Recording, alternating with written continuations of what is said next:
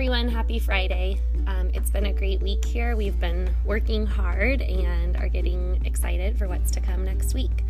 I have a bunch of announcements, and there are some links in um, the updates and announcements document online. So make sure when you have a chance to go there and look at the links.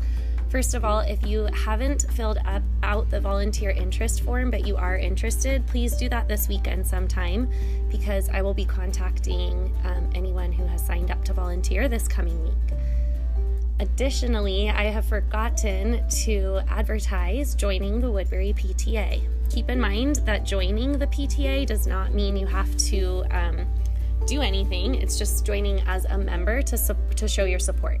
So please do that. The link is in um, the updates and announcements document as well. Uh, a reminder that we are supposed to be wearing our DARE shirts every Monday and Thursday. So Mondays are going to be a little tricky this year, um, but please maybe have those out on Sunday night so that your uh, child can be part of the group. Additionally, we have a pretty packed schedule on Friday mornings. So our um, our class goes straight to music when the bell rings, then they go straight to science lab, then they go straight to PE, and then they go straight to recess. So I don't get to see the kids until 10:45 on Friday mornings, um, which means that attendance is really really late. So it would be so helpful if your students can get to school just five minutes early on Friday morning at 7:55. I'll have the door open. I'll have kids come in. They can get their stuff for science, their snacks, kind of unpack and settle for the day. I'll just have the door open so they can come from either direction. They can take their chair down to let me know that they're here. Um, I'm just trying to help out the attendance clerk in the office because 10:45 is pretty late to submit attendance. So we'll see if we can do that. Um, Okay, now on to the good stuff for this this coming week. In Readers Workshop, we're going to continue the bend of our Reading Life unit, which is called To Outgrow Yourself as a Reader. So, this past week, we've been talking about different strategies that help us um, really to lift the level of our work. That's a phrase we use a lot in workshop. And so, one of the things that readers do is they try not to stay in the same books that they're always reading, but to try to push themselves and outgrow themselves as readers.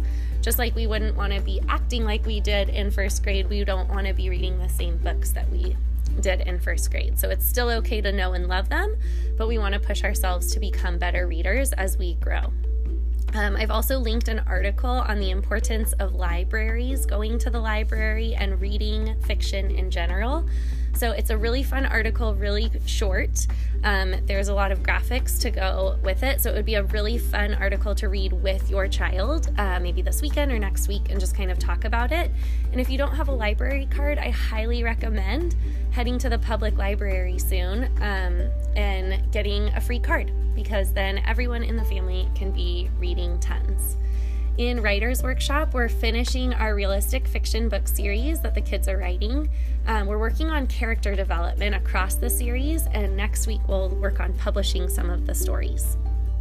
In math, we took a quiz today on area and surface area, and we will uh, continue a few more lessons next week. And then we have a mid unit assessment on Thursday. So, this is kind of a longer uh, unit. So, we'll take a mid unit test next Thursday.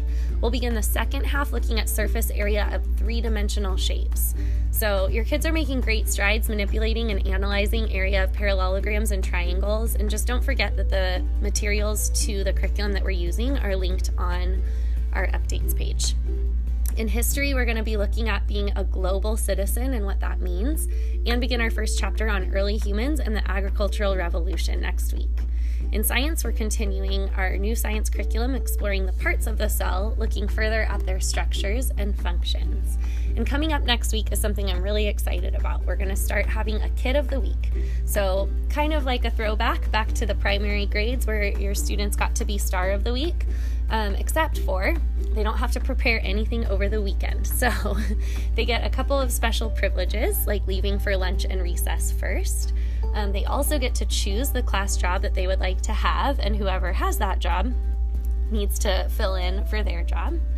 Um, they also will get to do a podcast with me toward the end of the week. So, after the kid of the week has been um, the kid of the week, then I will interview them briefly at lunch, probably on Thursday or Friday, to ask them about their week, what they've learned, and all of that. And um, that way, it's not just a podcast about announcements, but also you can hear from the students in our class, which I'm really excited about this year. Uh, don't forget that there are links up at the top of our updates and announcements page. So the link to the podcast are here. Um, our independent work page, parent portal, the school calendar, our classroom wish list of books, and scholastic codes are all linked at the top.